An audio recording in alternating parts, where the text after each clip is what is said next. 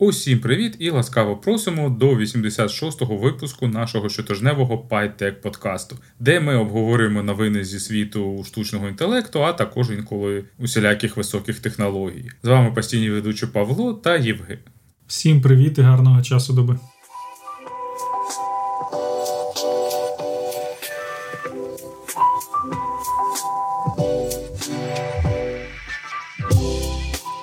Сьогодні ми поговоримо про зумерів в армії Сполучених Штатів, про проблеми Гугла в Кореї і не тільки. Ну і більшу частину випуска, як завжди, займуть усілякі новини зі світу штучних інтелектів і всього, що їх стосується. До речі, PyTech подкаст воно так звучить, як будто ми всі з Пітона прийшли. Ну це ж неправда, це ж тільки ти з Пітона прийшов, а я та з PHP прийшов. У мене взагалі якось має по-іншому називатись подкаст. Нижня каста або якось так. Ти розумієш, я намагаюся придумати, тобто перша буква P це PHP, а друга I, в мене тільки одне слово приходить на розум, і воно не підходить до назви подкасту. Скажемо так, I від слова AI, да? Ні, I від слова інтелект. PHP інтелект подкаст. Точно. На наше щастя, люди не придумали писати штучний інтелект на PHP. Поки що. Ми цю тему обсудимо пізніше. А почнемо сьогодні з теми про Google, які серйозно оштрафували в Південній Кореї за антимонопольними правилами. Як так вийшло? Вийшло так, що з'являвся App Store місцевий в Південній Кореї, який набрав обертів, і на цій початковій фазі Google розпізнав потенційного конкурента і почали системно душити їх, обрізаючи доступа, домовляючись з вендорами не пускати цей App Store на девайсі і так далі. І це все документально було доведено. Після чого їх так хвацько штрафували. Паша, нагадай, будь ласка, наскільки я чесно не дуже пам'ятаю, ну щось в районі 50 мільйонів. Там сума не така, щоб вона була помітна для Гугла в цілому, але це там якісь 7 чи скільки відсотків від їх обертів в Кореї. Тому там штраф на оберт був в них. В вонах там щось 400 мільярдів вон чи навіть трильйонів. Але цифра помітна, але не критична для Гугла. Але звісно, як завжди, якщо вони не припинять це, то все це зростатиме. Ага, да, там 32 мільйони доларів. Получається, да, 42 мільярда вон, щоб це не було. Але в американських доларах це 32 мільярда. Такі то справи у них. Ну тут знаєш, багато хто в інтернеті дуже радіє з цього приводу. Нарешті почали там монополію давити. Але я якраз е, на протилежній стороні цього, я вважаю, що ті, хто створив е, апаратну платформу, вони мають повне право її контролювати, тому що вони в це дуже багато вклалися, і тепер вони відбивають там і те, що вклали, і отримують прибутки. Тож там ходять плітки, що в iOS 17 на цьому WWDC нам покажуть, що типу в iOS теж можна буде встановлювати додатки зі сторонніх джерел, і я вже так приблизно уявляю, до чого це це може привести, і мені це не подобається. Ну мені в принципі, чесно кажучи, ніколи не подобалась закритість екосистеми Apple. і в принципі з Гуглом трошки легше, тому що у Гугла на Андроїді є девайси локалізовані, в які від виробника свої App Store включають ті ж самі магазин. Є аплікушок у Samsung свій, OnePlus є свій. Тобто, ну на деяких девайсах були альтернативи, і мене це завжди бісило в айфончиках через те, що ти завжди обмежений тільки офіційним софтом. І як на зло, набагато ширше варайті у Android сторах. Тобто ти там можеш все знайти буквально. А на айфончик багато софта нема. Це дуже сумно. Мені що спадає на думку, чого немає в айфоні. Це усілякі торрент-трекери, клієнти онлайн кінотеатрів, назвемо їх так в лапках, якісь приложухи для сайтів з дорослим контентом. Це ось те, що там максимально зарізано і не пущає. А крім цього, так я сходу і не придумаю щось, чого б не вистачало. І я пам'ятаю, що колись я шукав приложуху, яка читає обд рідер сінкає з машиною, і там така машина специфічна була з турбіною, і треба було був якийсь обд рідер який показує, що оберти турбіни і так далі. Ну там розширені дані. І під айфончик не було софта зовсім, який би це міг підтримувати. Тільки на андроїді були версії для цього. Ну тут питання ж не в сторі, а в тому, що просто там через що він конектився, через Bluetooth чи через там порт. Просто скоріше це питання не в App Store, а в обмеженості API, які Apple надає. Ну і знов ж таки, от теж до питання про API. Наприклад, на Android ти можеш слухати нормально Hi-Fi навушники по NFC конектити, і вони будуть у тебе працювати нормально. А айфончики таку можливість тобі не дають, бо він не використовується у них. NFC, ти навушники не слушаєш по Hi-Fi, ти їх через NFC просто конектиш. А далі працюють Bluetooth кодики, там LDAC, aptX і все таке інше. Але в цілому виплав на навушники взагалі конектяться без усього. Тобто ти їх просто з клада став, і вони приконектилися. Питання дійсно є в цих кодиках. Ну тут простіше, просто LDAC це кодек, який належить Sony. І Sony його Apple, якщо і ліцензує, то там будуть якісь особливі умови не на користь Apple. Тому так само я думаю, що з Qualcomm там Apple же ж багато років вони б'ються за ціни на всі ці модеми, чипи, все інше. Тобто сімейство кодеків aptX, воно теж має для Apple особливу ціну. Тобто Apple обмежилося AAC кодеком, який є стандартом Bluetooth 5.2, і в цілому насправді він дає дуже гарний результат, якщо він правильно відтюнінгований. Ну тобто на стороні айфона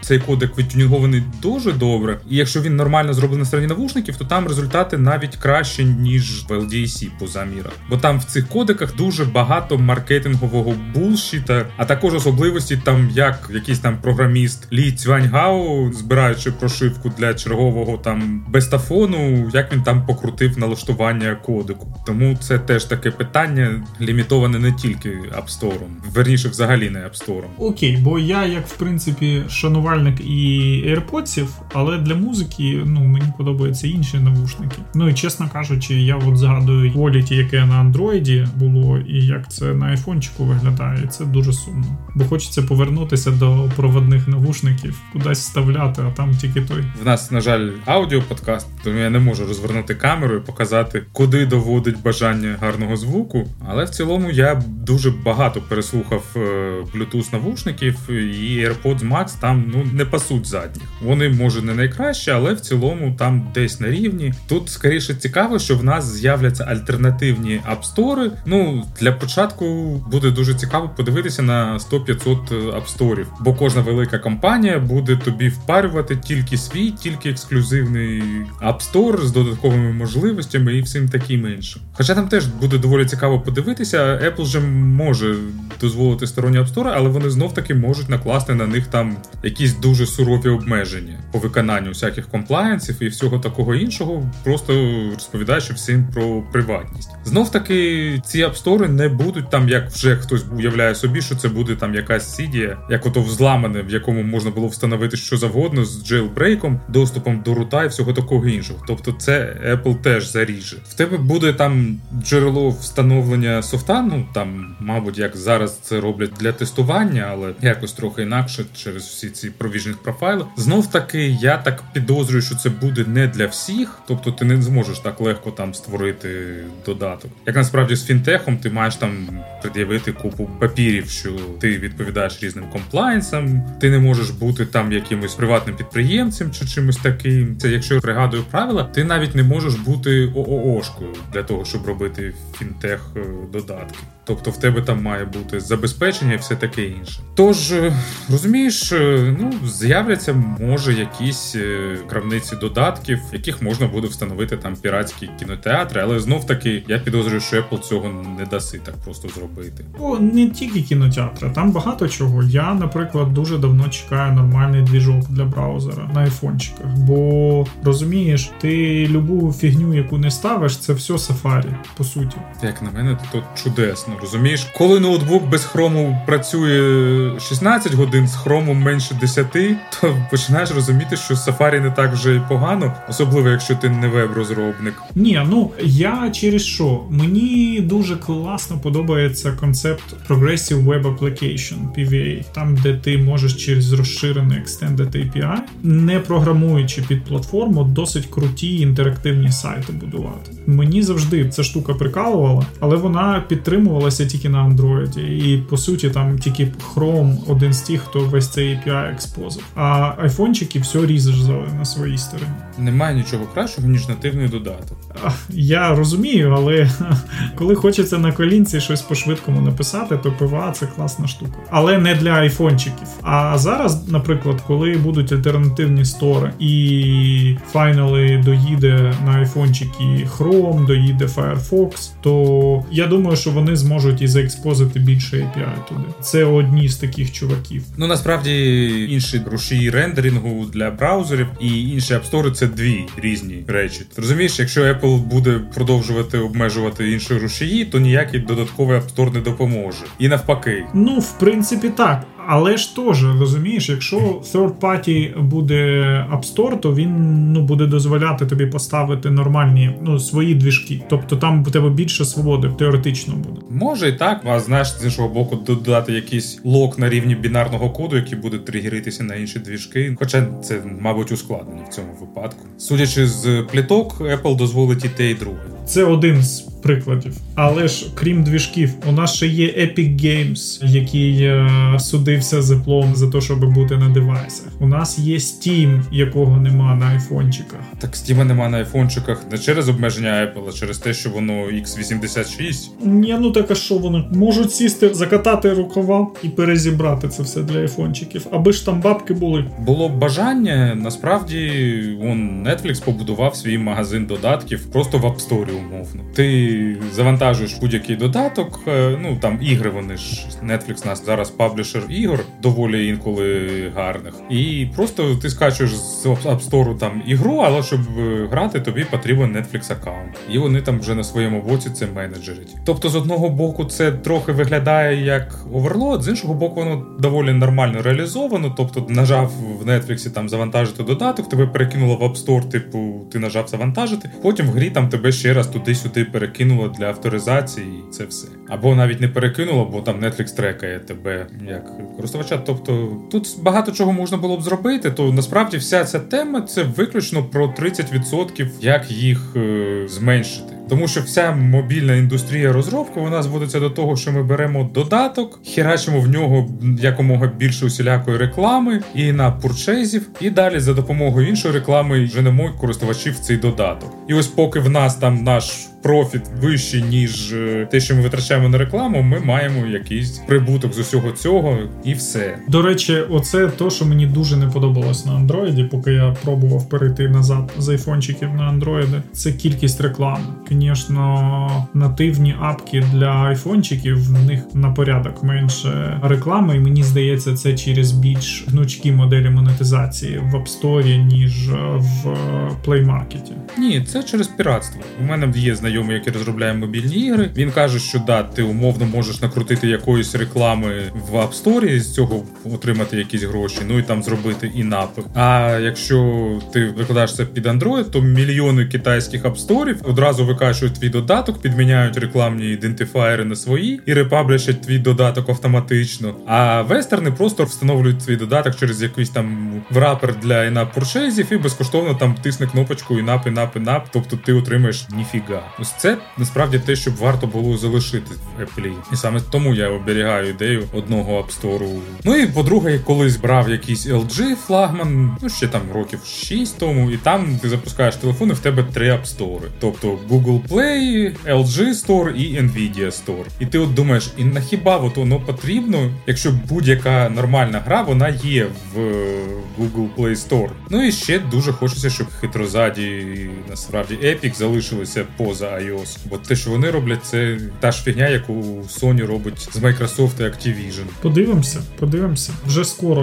Ну на VVDC я так чув, що будуть анонсувати ці third-party стори, як вони будуть підтримуватися. Там, як завжди, на VVDC журналісти вже надумали собі стільки всього, що Apple має показати. Що знаєш, щоб вони там не показали. Єдине, що вони можуть показати, щоб всі були в захваті, це якийсь пристрій телепортації там за 700 доларів, який ти можеш купити просто завтра. Я думаю, що це єдине, що може там не дати розчарування. Народ чекає на ці AR-окуляри. Невідомо які, за скільки. Там вже купа версій починаючи з того, що вони будуть бюджетні, закінчуючи тим, що вони будуть взагалі там кілька тисяч баксів стоїти і взагалі не продадуться. Знов таки надбудови для AR, типу окрема AR операційна система, щоб е, Siri стала знов розумною, як через ці LLM. щоб Xcode виправили і він не був таким сипучим фігньом, як він є зараз. Щоб Copilot і інші з'явилися в Xcode. Тобто там розумієш, щоб Swift UI покращився. Все закругляйся. Давай вже я поняв, що вже дуже багато тем. Давай переходити на наступну. Подивимося, будемо обсуждати в VDC, як його проведуть. І якщо хтось забув, то в нас була тема про те, що Google оштрафували в Кореї насправді.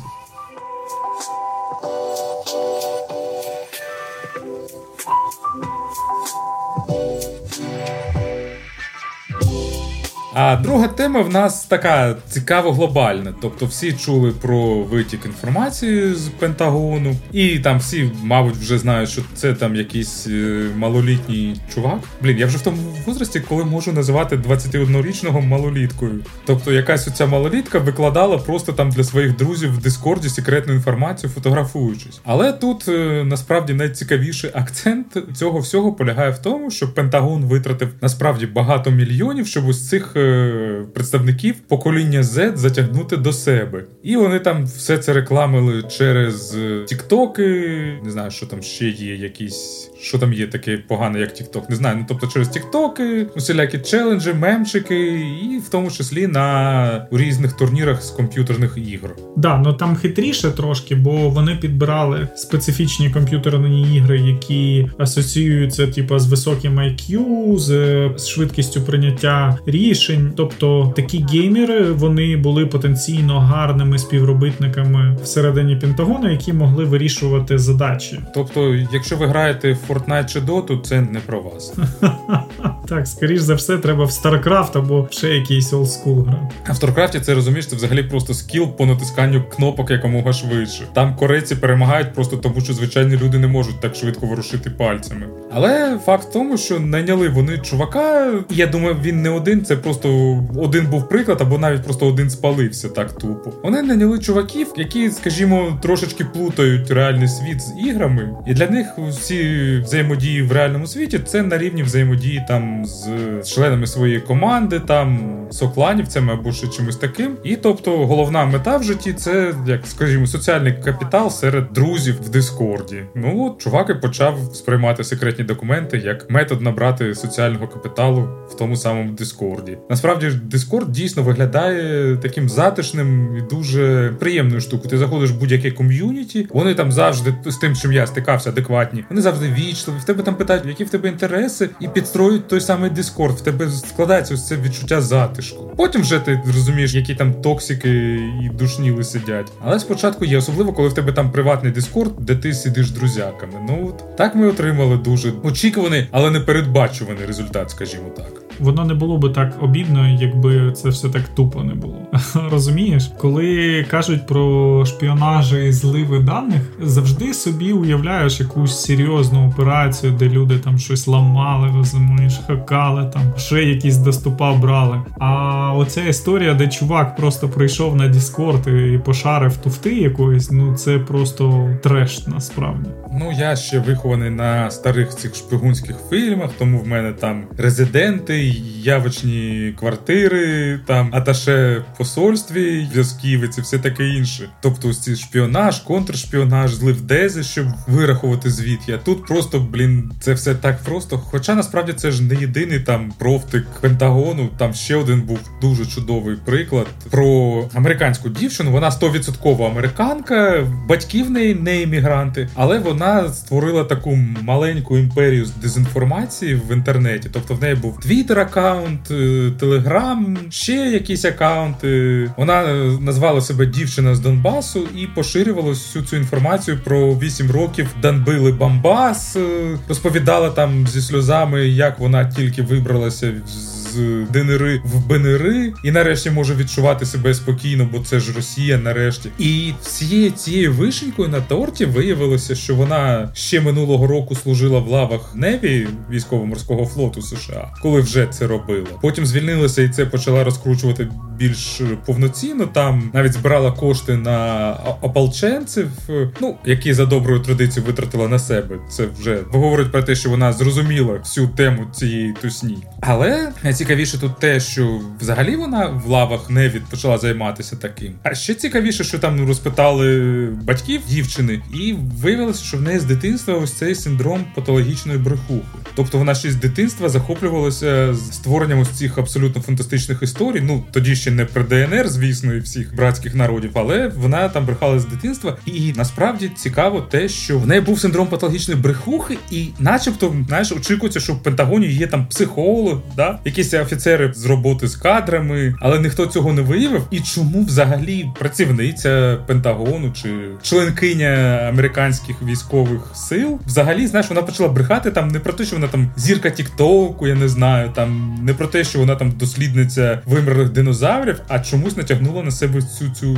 лічину біженки з Бамбасу. Тоже я розумію, як воно так могло виходити. Всім хочеться уваги, якогось співчуття, знаєш, і це зручна тема, якби користуватися хайпом навколо цієї якби війни в Україні. Знаєш, і з іншої сторони, звичайно, дивно, як можна самостверджуватися за рахунок якби військової інформації, яка стосується реальної війни і реального стану справ. Це дуже дивно. Ну тобто NDA, знаєш, ну типу комерційні компанії, типу Apple, типу Amazon, вони якось вміють ці питання вирішувати з NDA. і у них е, ну ліки теж стаються, але досить рідко це виходить. Знаєш, а тут, е, типу, дуже дивно. Ну і не такі глобальні ліки, тому що там інформації про Україну насправді не так вже багато було в цілому. Там дуже сумнівні документи про втрати і щось таке, але там витікла інформація про те, що Сполучені Штати шпигують да там за Ізраїлем, Південною Кореєю і іншими країнами, які є добрими, скажімо, як е, добрими друзями вважаються. Тобто в політиці нема такого, але принаймні вони такими вважаються. Ну і про ту дівчину там знов таки не дивно, що вона це робила,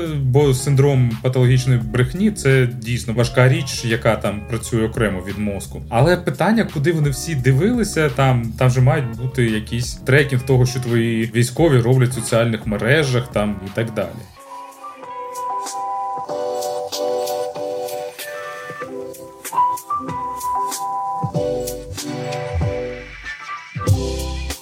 Далі в нас така цікава тема про мистецтво. У нас не так давно відбувся Sony World Photography Awards, міжнародний конкурс, де Sony збирає фотографів зі всього світу.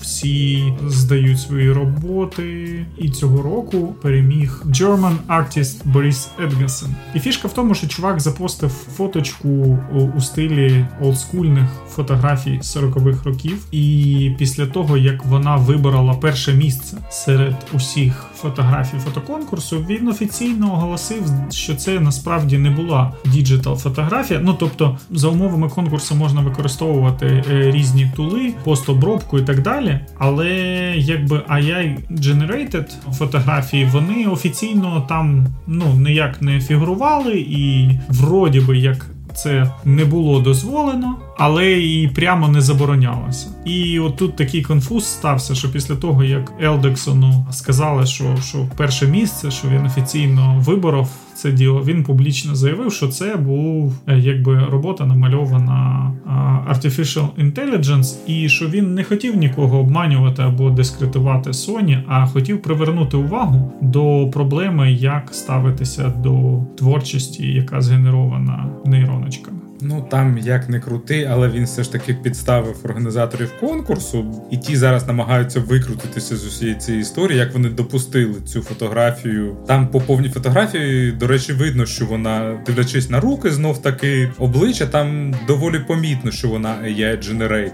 Або якщо не AI generated, то доволі, як скажімо, дивна фотографія, навіть для стилізації, там якісь дуже неадекватні пальці та нігті. І ті, хто проводили конкурс, вони кажуть, що вони бачили, що там обробка є і AI, але вони вважали, що це типу обробка справжнього фото, і тому вони не заперечували, бо можна використовувати будь-які інструменти там за умовами конкурсу. От а він їх підвів, каже, що ні, я засадмітив повністю яйну фотку, щоб привернути увагу. Хоча знов таки тут ще питання, яку саме увагу він хоче привернути, бо це вже не перший такий випадок. Ми здається, в минулому році ще обговорювали на якійсь виставці художній в якомусь зі штатів типу, навіть не Чикаго, а в якомусь з малих штатів е, там перемогла на художній ярмарці робота, згенерована повністю за допомогою штучного інтелекту. На той час це там були початкові версії Midjourney і Stable Diffusion, і потім вона, начебто, була роздрукована за допомогою принтера, який друкує акриловими фарбами. І ще тоді була купа суперечок, типу, чи має право митець таке робити, бо він же там проводив доволі довгу роботу. Тобто, ті, хто не пробував скористатися цими моделями для генерації зображень, вони не розуміють, що насправді це доволі кропітка і не така швидка робота, щоб е, отримати з них, по-перше, щось питоме, щоб воно не виглядало як е, жахастик місцями. А по-друге, якщо в тебе є якийсь задум, тобто ти там умовно хочеш, щоб воно було втілено, то це ще складніше. Тобто, в мене там є запит про пухнастого сірого британського котика, який їде верхи на мопсі через заквітчену галявину. Тобто. Тобто, скажімо, більш-менш з ним порається Adobe Firefly, і те його там треба підправляти місцями. Ну і більш-менш насправді з цим впорався Bing Image Generator. Тут насправді дуже цікаво, що Bing добре генерує зображення, а OpenAI-вські далі взагалі якось не дуже. Тобто OpenAI є якісь кращі наробки з цього приводу, ніж вони показують іншим. А може просто Microsoft вміє файнтюнінг нормально робити для Image Generators. Як завжди, найкращі роботи можна досягти за допомогою голого Stable Diffusion. Я маю на увазі не голого, бо на нього там накручується авто 1.1.1.1, там Control-Net, додаткові донавчені моделі. Там тобі треба вже бути десь близько до програмування, щоб їм скористатися, але там дійсно будуть тоді передбачувані роботи з гарним результатом і всім таким іншим. Але Microsoft там щось робить поверх далі, або може ще якось. Тобто цікаво, наскільки на це зав'язаний OpenAI. Ну, у мене завжди до цих автозгенерованих картинок це, на мій погляд, така сама кропітка робота, як правильно зняти бізнес-реквайрменти або арт-реквайрменти для картини, коли ти дизайнер, або там розробник і тобі там бізнес треба вимоги зібрати. Тобто рівень комплексіті для роботи і пояснення він дуже близький. Тобто, це така серйозна робота. Я теж думаю, що не варто думати і знецінювати навіть промпт інженірінг для генерації картини. Ну, бачиш, нам тепер треба дочекатися результатів того суду проти Stability AI від усіляких митців, які сказали, що в них вкрали їх стиль. Там дуже сумнівна вся та штука з точки зору юриспруденції, але в неї великий соціальний велью, тому там юриспруденція може трохи посунутися через потреби суспільства. Там взагалі вона створить прецедент, як все це буде у майбутньому. Бо в нас же є прецедент, що робота, яка згенерована за допомогою AI, вона не підлягає копірайту. Вже є, да, вже є ці прецеденти, і десь я бачив не так давно статтю про те, що робили дослідження автозгенерованих картинок через різні генератори, далі Stable Diffusion і так далі. І там до 10% робіт, якби мають стилістику закритих копірайтом робіт. Тобто при тренуванні нейронок використовували копірайт контент. І це в принципі проблема, бо дійсно люди, ну тобто, не давали згоди на те, щоб на їх роботах навчали нейронки. Слухай, а з іншого боку, вони не заборонювали це. Тобто, ти можеш піти подивитися на якусь роботу, надіхнутися нею і створити свою власну. Тобто, копірайт е, він е, припускає. Більш того, він підкреслює, що ти можеш робити похідні роботи, якщо в тебе там помітні зміни. Тобто, якщо ти не просто там да перемалював один в один і намагаєшся це продавати на рівні з оригіналом. А якщо ти використав, наприклад, стиль, але в цьому стилі, да, там не знаю, зробив там Іван Грозний вбиває свого сина в стилістиці якогось аніме, наприклад. Тобто ти не порушуєш копірайти в такому випадку. І дозволяється похідні роботи, а важко знайти насправді щось більш похідне, ніж е, ось ці diffusion моделі, бо вони не містять жодного байту похідних зображень, умовно. Тобто там жодного фрагменту, який би можна було ідентифікувати. В них там якийсь своє багатовимірний простір чисел, якого вони там щось генерують. Ось, до речі, прийде до нас Михалич в наступних випусках, розповість. Я чекаю, Михалич, приходь, приходь, бо ти бачиш, ми з Пашою не вивозимо просто, а я і нас душить зі всіх сторін. Нам треба експерт. Я чудово вивозю. Якщо ти там ридаєш ночима в подушку,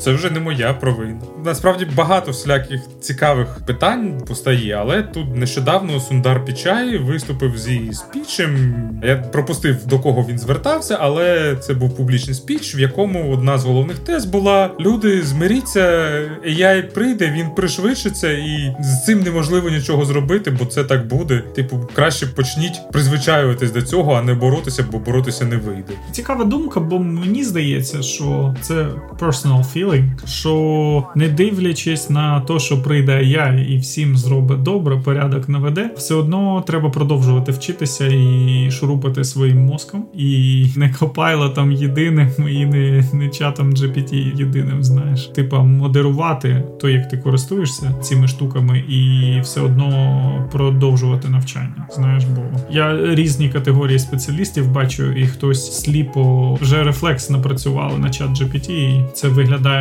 дійсно моторошно. Ти розумієш, мені найбільш моторошно виглядає ці наші журналісти, які не розбираються в тому, про що пишуть, і усі ці купи статей, типу, ось програміста замінить штучний інтелект. Ось там хтось там десь за 20 хвилин написав там умовно, я не знаю, там якийсь малесенький сайтик або якийсь простий додаточок, який там щось робить, все, програмісти будуть не потрібні. Називається, ну ні, чат GPT 4 програмістів не замінить. Скоріш за все, і 5 теж.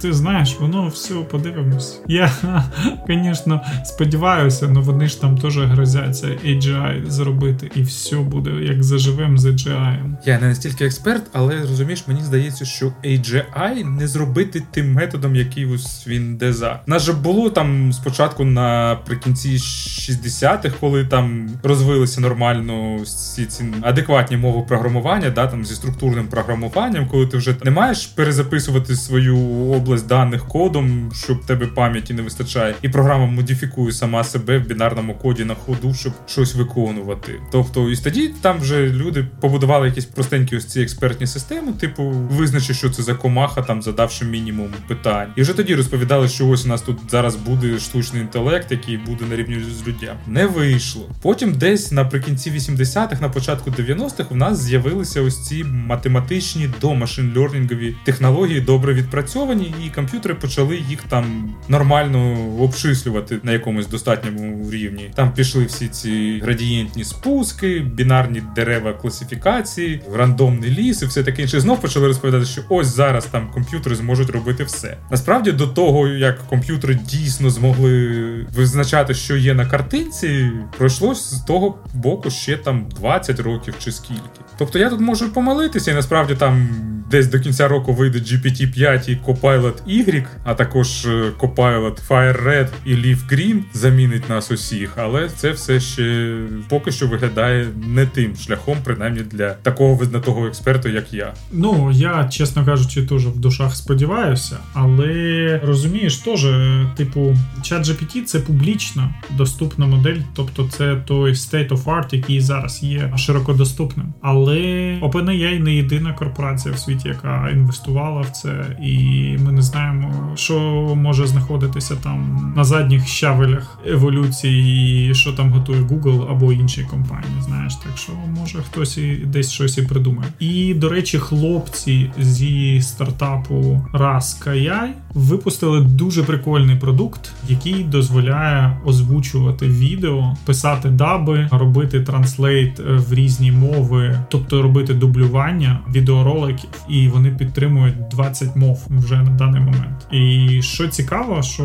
вони роблять прямо синхронний переклад, навіть стараються попадати в рухи губами, і вони, крім всього іншого, ще й адаптують голос до акценту тієї мови, в яку робиться переклад. Тобто, наприклад, якщо головний персонаж англійською розмовляє там з тембром, то японською він буде озвучений голосом зі схожим тембром. Ти розумієш, з одного боку це дуже класно. Да, там я навіть демку невеличку спробував. В мене, мабуть, такий акцент, що мене він адекватно не зрозумів. Е, але питання в тому, що от я, наприклад, не можу знайти гарний транскрайбер, який би розумів українську. Але я хочу, щоб він на виході не просто потік слів видавав, а якось ділив його на речення, абзаци і все таке інше. Тобто, щоб знов таки його можна було згодувати чат GPT і вже з цим щось робити. Ще поки цього нема. Але дійсно багато дуже цікавих подвижок в штучному інтелекті. Мені навіть досі цікаво, чи так вже раптово витікла моделька від Фейсбуку лама чи ні. Бо насправді в них там дуже гарні нароботки там з моделі перекладів. Е, і ось зараз вони випустили насправді дуже крутезну модель. Здається, вона в них зветься. Назва зводиться до того, що мета-сегмент Everything або щось таке. Тобто, це модель сегментації, який на вход можна подавати зображення або навіть відео, і вона виділяє сегменти на цьому відео з точними координатами, і це дозволяє ідентифікувати, що на цьому відео взагалі є. Там рибка, корал, камінчик, мертвий аквалангіст, там акула, ще щось. Ну вони ж були піонерами з е, DeepFace ом Meta, і оцей останній їхній paper він дуже круто показує, як вони можуть робити на базі зображень або відео. Це ж розпознавання всіх слоїв. Воно, до речі, сама демка їхньої нейронки, вона дуже нагадує оцю фічу з останньої MacOS з айфончика, де якщо ти типу виділяєш main об'єкт, то він тобі трімає якийсь об'єкт з фотки зразу. І майже так само працює їхня демка. Тобто там досить багато різних прикольчиків було, де, типу,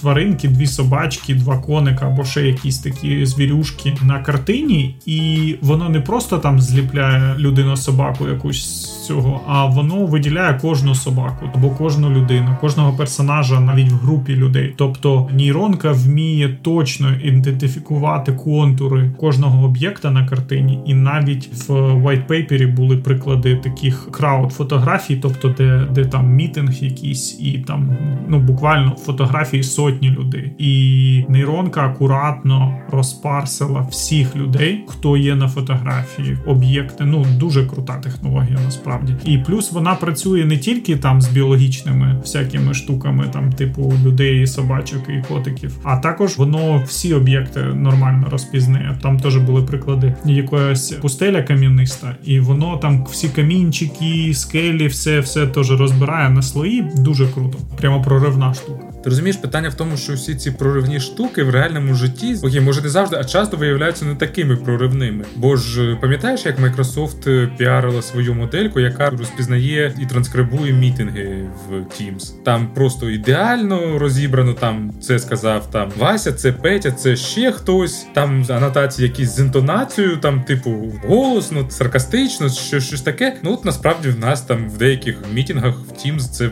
є активовано. Я навіть колись замовляв в нього зробити цей транскрипт, і навіть з огляду на те, що там більшість людей вони ж все ж таки нейтів спікери. Ну там воно не так ідеально. Тобто воно непогано, але воно далеко не таке близьке до того, що вони показували в демці. Ні, ну так так само. От я пробував цю фічу в Microsoft Teams і пробував в Slack. І навіть я якось познайомився з стартаперами тут з Y Combinator, які як плагін для браузера поставляють транскрайбер для дзвінків під різні платформи. Ну основна платформа у них Google Meet. Ну по суті, така сама фіча, тільки для Google Meet. І я скажу, що ну скрізь трешак получався. А особливо, якщо не native спікери, то там взагалі трешак-трешак. Просто розумієш, людина щось одне розказує, транскрайбінг зовсім інше записує, і потім збираєш там ну, відсотків 70 match, а 30% якогось треша мімо там записує. Це дуже говорить про насправді про bias, тому що якщо б я займався таким стартапом і збирав би базу для навчання, то я б туди додав якомога більше акцентів, бо я не знаю скільки в нас 60-70 людей на планеті. Вони не native спікери, і в багатьох з них е, такий густий акцент, що навіть мій на їх фоні виглядає як нормальний. Взагалі, типу, європейські акценти вони нормально вважаються. Nice. East European акценти теж ну багато хто каже, що фенсі і подобається їм. Звісно, може брешуть просто з вічливості, ніколи не знаєш, де там правда, де це.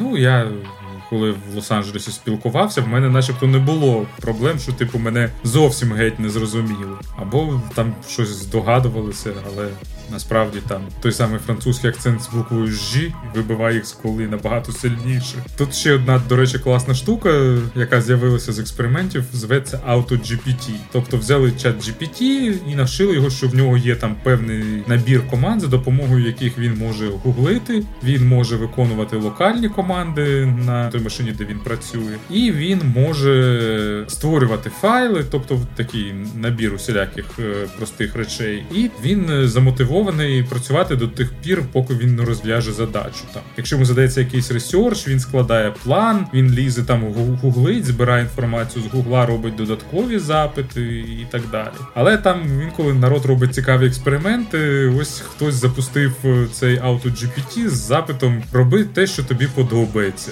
Ні, роби те, що тобі закортить. І цей AutoGPT почав будувати вебсайт з фотографіями котиків. Причому він там щось програмував на PHP, підняв Apache, зробив там якусь простеньку CRM-ку не для людини, а для самого себе, щоб йому цим було зручно користуватися. Ну і там він збирав MVP е, на 5 фоточок, щоб подивитися, як це людям сподобається. А в іншому випадку там я не знаю насправді наскільки це правда, бо там автор викладав логи, але є сумніви, що він запустив е, GPT з якимось запитанням, типу знайди власний сенс життя чи щось таке. І авто GPT трохи там порозмірковував, погуглив там, звірився з джерелами в інтернеті, і потім почав ламати віртуалку, в якій він працював, для того, щоб вийти за її межі і видалити самого себе. Ого, ні, ну це вже якась ета, типа міська легенда. Ти поняв? Ну я дивився насправді чат GPT крута тема. Я не маю стільки прикладів крутих, як у тебе, але чисто технологічно це прикольна штука. Тобто, от ці плагіни, які OpenAI анонсував до цього, плагіни, які дозволяють інтегрувати його з third системами. По суті, такі самі плагіни люди написали до ChatGPT, які дозволяють його просто інтегрувати з різними середами. Тобто там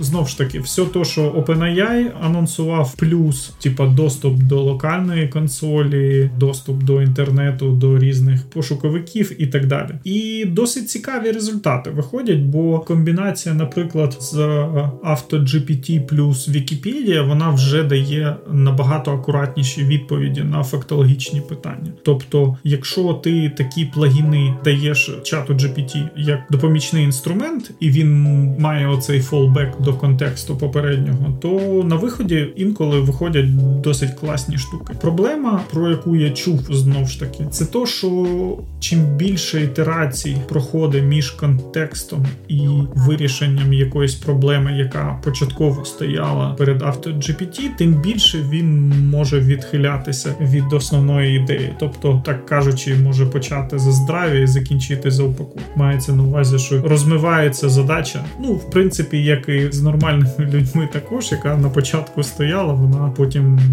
якби буде втрачатися з часом. Як на мене, насправді тут найбільша проблема це вартість, бо для цього треба використовувати четвертий GPT, а за контекст 32К вони беруть, здається, 16 центів за тисячу токенів. І тому цей AutoGPT ці токени вижирає просто як не в себе. Бо йому ж треба весь цей контекст зберігати. І взагалі ось ця модель чат GPT, що ти маєш з кожним новим запитом присилати всю попередню історію, дуже вигідна, тому що в тебе йде чат, і кожне наступне повідомлення, навіть маленьке, воно з тебе дере грошей все більше і більше і більше. Тому насправді в нас е, будуть два напрямки найближчим часом.